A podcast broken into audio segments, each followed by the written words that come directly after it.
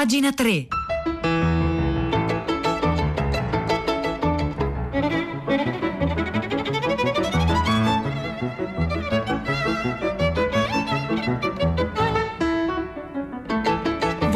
Buongiorno da Marzia Coronati, ben trovate, ben trovati a pagina 3, la cultura nei giornali, nel web e nelle riviste. Oggi è venerdì, primo gennaio, per cui buon primo giorno dell'anno a tutte e tutti. I giornali non ci sono, noi ne approfittiamo per leggere alcuni articoli dai molti siti e blog culturali online che sfogliamo quotidianamente. Iniziamo con un articolo contenuto in una newsletter, newsletter che riceviamo ogni due settimane nella casella postale della nostra redazione. Si tratta di una raccolta di articoli a cura di due giornalisti scientifici, Matteo De Giuli e Niccolò Porcelluzzi, una newsletter realizzata in collaborazione con Not un altro sito da cui a volte prendiamo articoli e riflessioni, poi trovate tutti i riferimenti sulla nostra pagina, pagina 3.rai.it. In questo numero di questa newsletter che ci arriva ogni due settimane abbiamo ricevuto ieri un articolo a firma di Francesco Zanetti.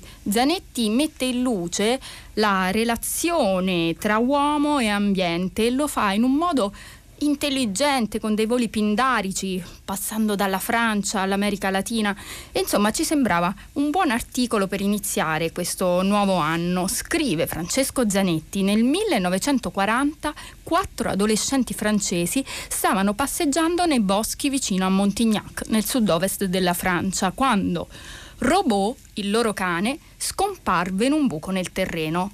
Dopo essersi armati di lampade e aver disceso 15 metri, i ragazzi lo trovarono, ma non era solo. In sua compagnia bisonti, uri e leoni erano dipinti sulle pareti e sul soffitto. Avevano scoperto le grotte di Lascaux. Simon Senka, ultimo sopravvissuto dei quattro, raccontò che si sentì stordito e euforico davanti a quello spettacolo e che insieme ai tre compagni iniziarono a sfrecciare per la grotta come una banda di selvaggi che ballano e giocano alla guerra.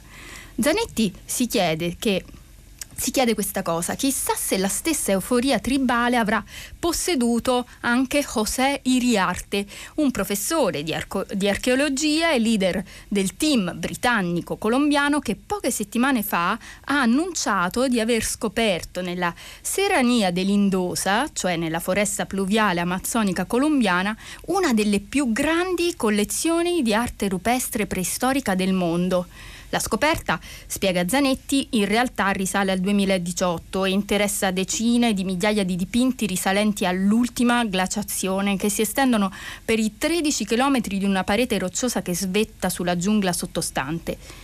La vastità del materiale è tale che già si parla di generazioni necessarie per studiarlo, indagando una civiltà sommersa che potrebbe presentarsi come una delle più antiche mai scoperte nella storia dell'umanità. La datazione di quella che è stata ribattezzata da alcuni media occidentali la Cappella Sistina dell'Amazzonia si basa in parte sulle raffigurazioni di animali come il mastodonte o il paleolama, animali estinti in Sud America da almeno 12.000 anni, oltre a bradipi giganti, cavalli, pesci, anaconde, aquile, alberi, piante allucinogene e persone intente a ballare mentre venerano un uomo uccello. Alcuni dipinti sono posti così in alto che possono essere visti solo grazie ai droni. La raffigurazione di torri di legno, comprese figure che sembrano saltare da queste, suggerisce che gli artisti rupestri scalassero e rimanessero appesi mentre dipingevano. E continua questo lungo articolo Zanetti che ricordo potete trovare nella newsletter del gruppo Medusa, continua a ricordare la relazione che ci può far pensare tra uomini e animali, tra natura e noi, proprio andando a vedere queste scoperte in queste grotte. Scrive Lascaux come Serrania della Lindosa, insomma come altri siti importanti dove si sono fatte scoperte rupestri importanti, gli esseri umani sono relativamente assenti, figure umanoidi senza volto e stilizzate situate ai margini del mosaico dove la protagonista è l'imponente megafauna che popolava la terra. E va poi al cuore del suo ragionamento. Scrive: La storia dell'uomo supera i milioni di anni e la preistoria presenta dei vuoti di decine di migliaia di anni, consegnandoci di fatto l'impossibilità di conoscere nel dettaglio i processi che hanno accompagnato l'evoluzione dell'uomo. La pretesa che gli artisti rupestri volessero comunicare qualcosa ai posteri o ai loro contemporanei si inserisce in un pensiero progressista e luminista che presuppone una percezione temporale della storia aliena ai creatori di quelle immagini. Se continua il suo ragionamento, Zanetti, se l'incapacità di comprendere le ragioni dietro le pitture è assodata, dovremmo chiederci perché a un essere umano contemporaneo, suoni strano che nell'arte rupestre preistorica l'uomo si trovi in secondo piano rispetto al proprio ambiente, alle radici di questo spaziamento. Non è una sorpresa, la cesura degli ultimi secoli tra l'uomo e la propria animalità, il passaggio all'epoca dei lumi, l'allontanarsi dell'uomo da quello che chiama natura e ci manda un monito forse no? per questo nuovo anno in arrivo. Ieri vi abbiamo chiesto cosa vorreste salvare del 2020, ecco, eh, forse c'è in questo messaggio che ci scrive Zanetti qualcosa che potremo salvare. Solo attraverso uno sforzo immaginifico possiamo pensare a come ripopolare il selvaggio fuori e dentro di noi, accettando l'impossibilità di controllare l'irrazionale, ponendo le basi per un nuovo approccio capace di inglobare lo spettro dei mezzi tecnico-scientifici di cui disponiamo senza negarne i limiti, accettando il caos che occupa le nostre esistenze, appunto, vivendo sia di ragione che di sogno. Ecco, questa ci sembra una bella riflessione per questo primo dell'anno. Noi vi ricordiamo che anche noi abbiamo una newsletter, vi può arrivare oggi se vi iscrivete o se l'avete già fatto vi arriverà sicuramente con i cinque articoli della settimana che vi sono piaciuti di più. Per iscrivervi potete andare sul nostro sito pagina 3.rai.it, c'è un bottone apposito sul lato sinistro, ci vogliono veramente pochissimi secondi. Noi abbiamo un pensiero, un messaggio per voi. Abbiamo raccolto i saluti dei nostri conduttori, dei conduttori di pagina 3 per questo inizio di anno e quindi iniziamo con la voce di Nicola La Gioia.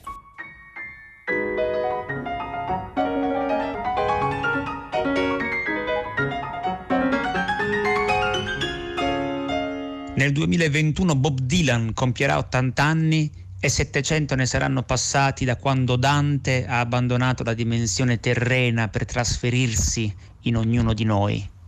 Date, simboli, ricorrenze, ecco a cosa ci dobbiamo aggrappare per sperare che il 2021 sia migliore dell'anno che lo ha preceduto.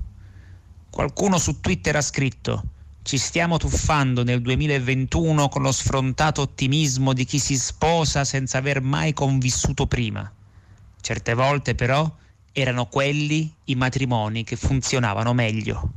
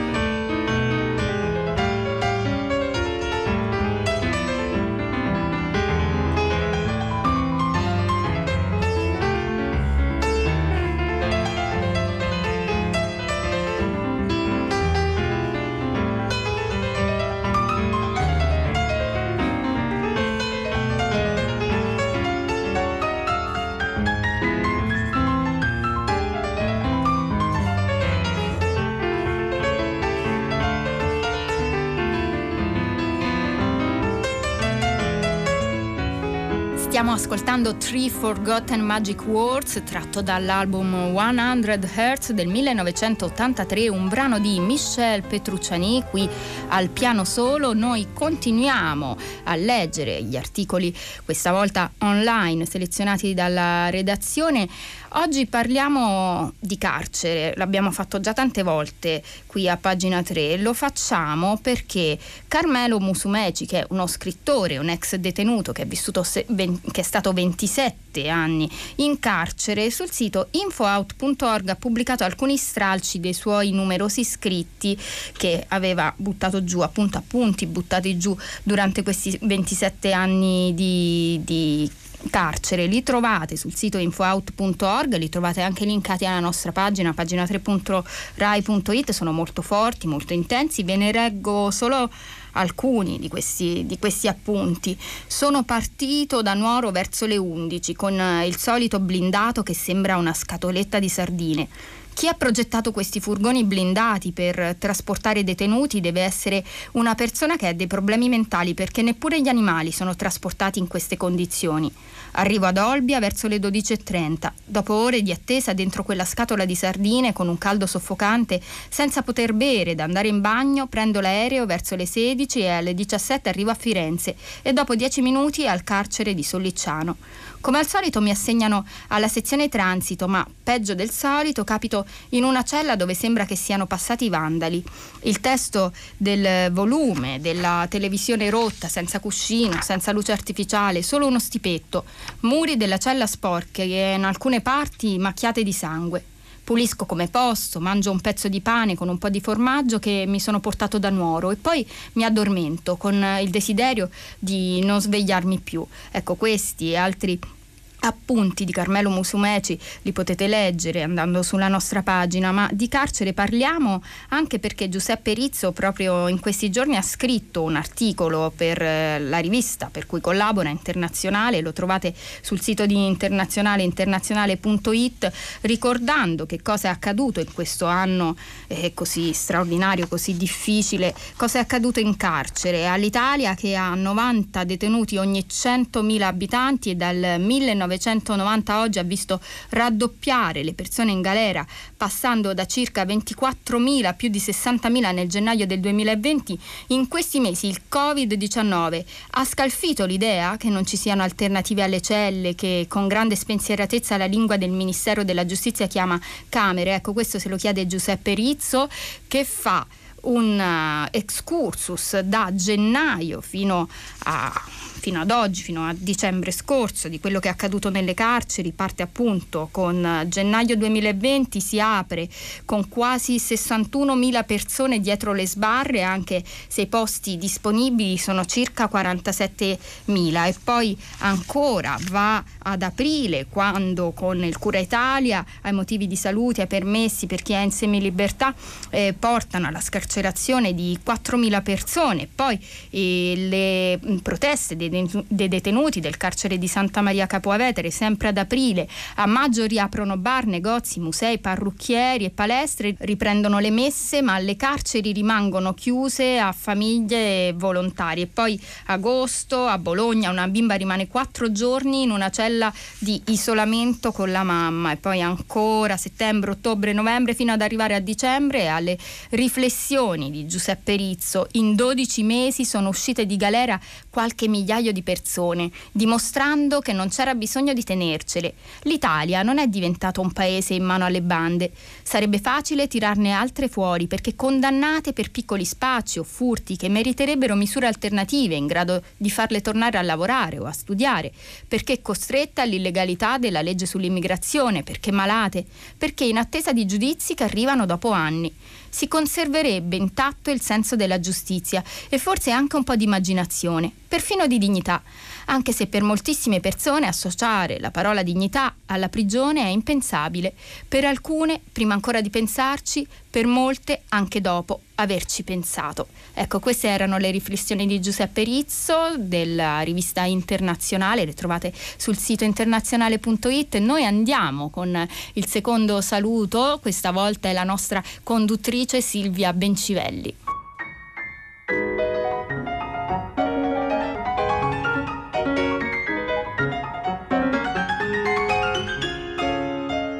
Amici di pagina 3, stiamo per concludere un giro intorno al sole che è stato davvero molto faticoso per noi personalmente, per molti di noi anche di più e poi come comunità. E allora io mi auguro che il prossimo giro intorno al sole sia felice per tutti quanti e che ci porti soprattutto un po' di più di gentilezza, gentilezza da dare e da ricevere dagli altri e che tra un anno ci possiamo trovare qui a dirci beh, che bel giro intorno al sole è stato questo.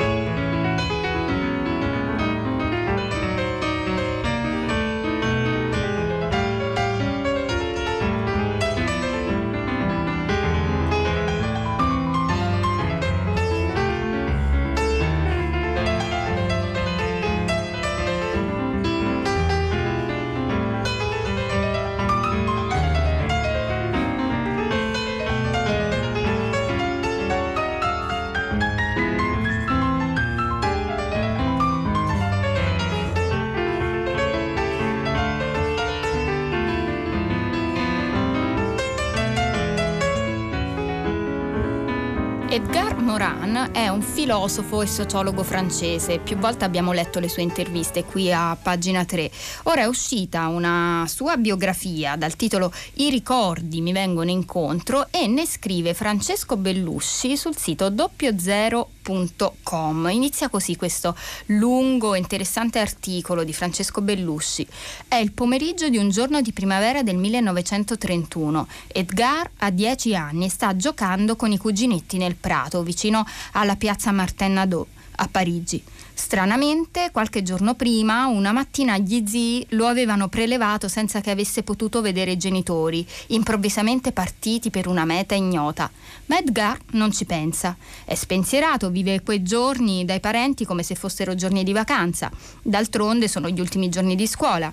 A un certo punto vede sopraggiungere un uomo tutto vestito di nero che lo rimprovera di stare seduto sull'erba e di sporcarsi. È il padre. Edgar ha un presentimento che soffoca però dentro di sé. La mamma è morta. Per molto tempo non gli diranno la verità e il piccolo Edgar si rinchiuderà a riccio, senza chiedere esplicitamente una conferma ai suoi sospetti. Ecco, inizia così questo racconto di Bellusci che definisce questo trauma nella vita del filosofo come il suo Hiroshima interiore, quello che lo segnerà per sempre. Quello di Edgar, Morin con la madre resterà un incontro mancato, solo abbozzato dalle prime tenerezze materne durante l'infanzia e tuttavia proprio questa assenza, che sarà poi la più acuta presenza nella vita di Moran, merita di essere menzionata per prima nella galleria degli innumerevoli incontri che il filosofo e sociologo francese ha avuto nel corso di una lunga vita e ha deciso di raccontare appunto in questo libro corposo, appena uscito anche in Italia con la traduzione di Riccardo Mazzeo per Raffaello Cortina Editore con il titolo I ricordi mi vengono incontro. Spiega Francesco Bellini Bellusci che, che la biografia, l'autobiografia di Edgar Morin non segue un ordine cronologico, l'autore ehm, diciamo passa a dispetto della cronologia, racconta la trama dei ricordi in uno snodo a cominciare dai pericoli di morte passati. Moran nasce morto ed è l'ostinazione del ginecologo nello schiaffeggiarlo per oltre dieci minuti a farlo resuscitare. Poi la salvezza durante la resistenza perché un compagno lo sostituisce all'ultimo momento in una operazione di cui la Gestapo è già a conoscenza e che si concluderà con la tortura e la fucilazione di quel compagno. L'infezione epatica grave contratta in America Latina che lo terrà tra la vita e la morte per molti giorni in un ospedale statunitense nel 1962 e poi finisce con eh, l'adolescenza e le scoperte che a quell'età prendono il posto dei mondi incantati delle favole dell'infanzia, l'arte, la musica, la letteratura, il cinema, il cinema grande passione di Edgar Morin come ricorda Bellusci, così tra un inizio che è il sapore della fine e una fine che ha il sapore dell'inizio, scorre, raggrumandosi qui e là una folla variopinta di ricordi, di incontri, di ritratti, di esistenze incrociate, tutte quelle che hanno lasciato un'impronta nella sua vita, nel corpo e nello spirito. Moran confessa di raccontarli così come vengono alla rinfusa nella sua memoria, nella chiarezza con cui si fanno varco e trovano una fessura nel muro della dimenticanza ispessito dal tempo o come emergono insperatamente dal subconscio. Ecco, vado alla fine di questo di questo articolo sull'autobiografia di Edgar Morin, come dice Morin alla fine del libro, dobbiamo conservare la speranza dell'improbabile, che tante volte, anche nel momento di maggiore disperazione, fa irruzione nella storia e nelle esistenze individuali. Come improbabile che un feto che si sia rigirato in direzione opposta all'utero possa essere espulso dal sacco amniotico senza essere strangolato dal cordone ombelicale al momento del parto. Eppure può accadere che quel feto sopravviva Accadde ad esempio nella notte dell'8 luglio 1921 a Parigi, in via Meran 10, a Edgar Morin, che così nacque. Ecco, questo è un bell'articolo di Francesco Bellusci che ricorda questa autobiografia del filosofo e sociologo Edgar Morin, quindi conservare la speranza dell'improbabile come conservare ecco, uno sguardo verso la possibilità della confusione e del caos, come abbiamo detto nel primo articolo letto. Ora noi andiamo ad ascoltare il nostro terzo saluto, è la voce di Edoardo Camurri.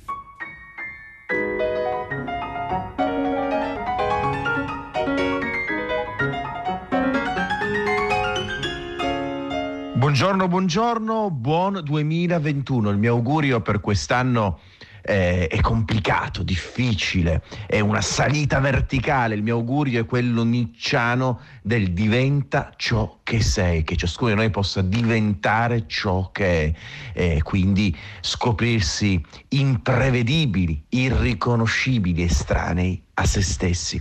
Buon 2021.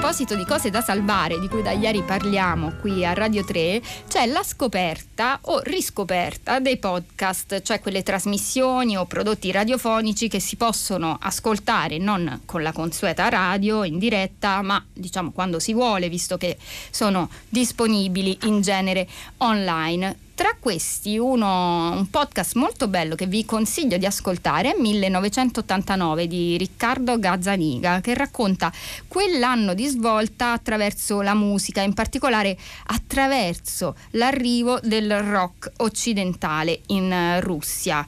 Per ascoltarlo potete sempre andare sul nostro sito pagina3.rai.it, troverete tutti i riferimenti. Allora, qualche giorno fa ho pensato molto a questo podcast quando ho letto un racconto di Marco Marco Testoni, compositore, musicista, tra i membri del gruppo musicale rock Selena Moore. Eh, Testoni ha raccontato la sua tournée in, in Russia proprio nel 1989. La potete ritrovare su minimaetmoralia.it.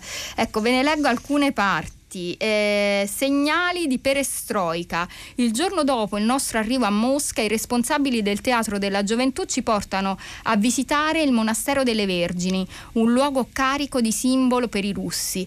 Qui infatti, più precisamente, in un cimitero poco distante, c'è la tomba di Khrushchev, l'unico capo di Stato sovietico sepolto fuori dalle mura del Cremlino. Con questa visita quindi ci vogliono far subito capire come la pensano.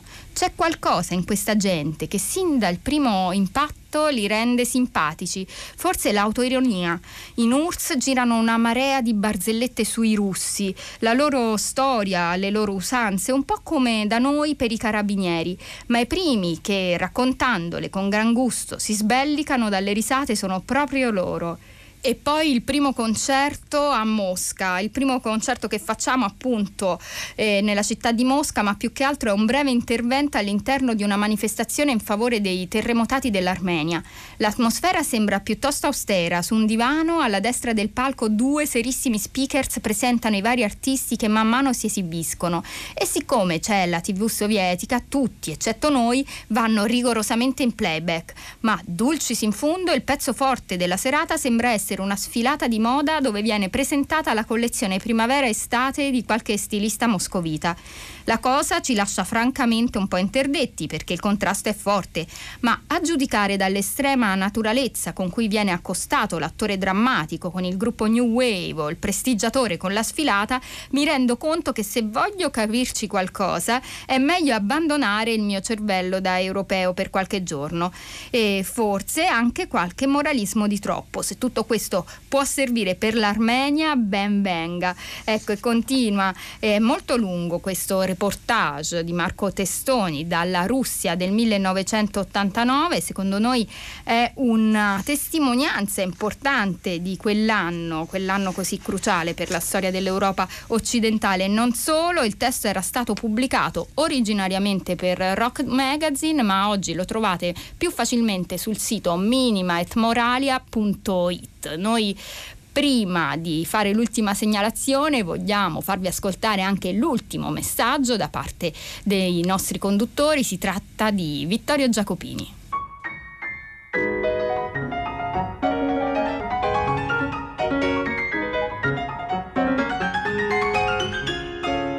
Buon anno a tutti gli ascoltatori di pagina 3 di Radio 3. Che cosa vi posso augurare dopo un periodo così complicato? Direi un anno più libero e più consapevole perché siamo stati poco liberi in questi mesi e questa non era colpa nostra, ma forse siamo stati poco consapevoli, questo naturalmente dipende anche da noi. Quindi buon 2021 a tutti quanti.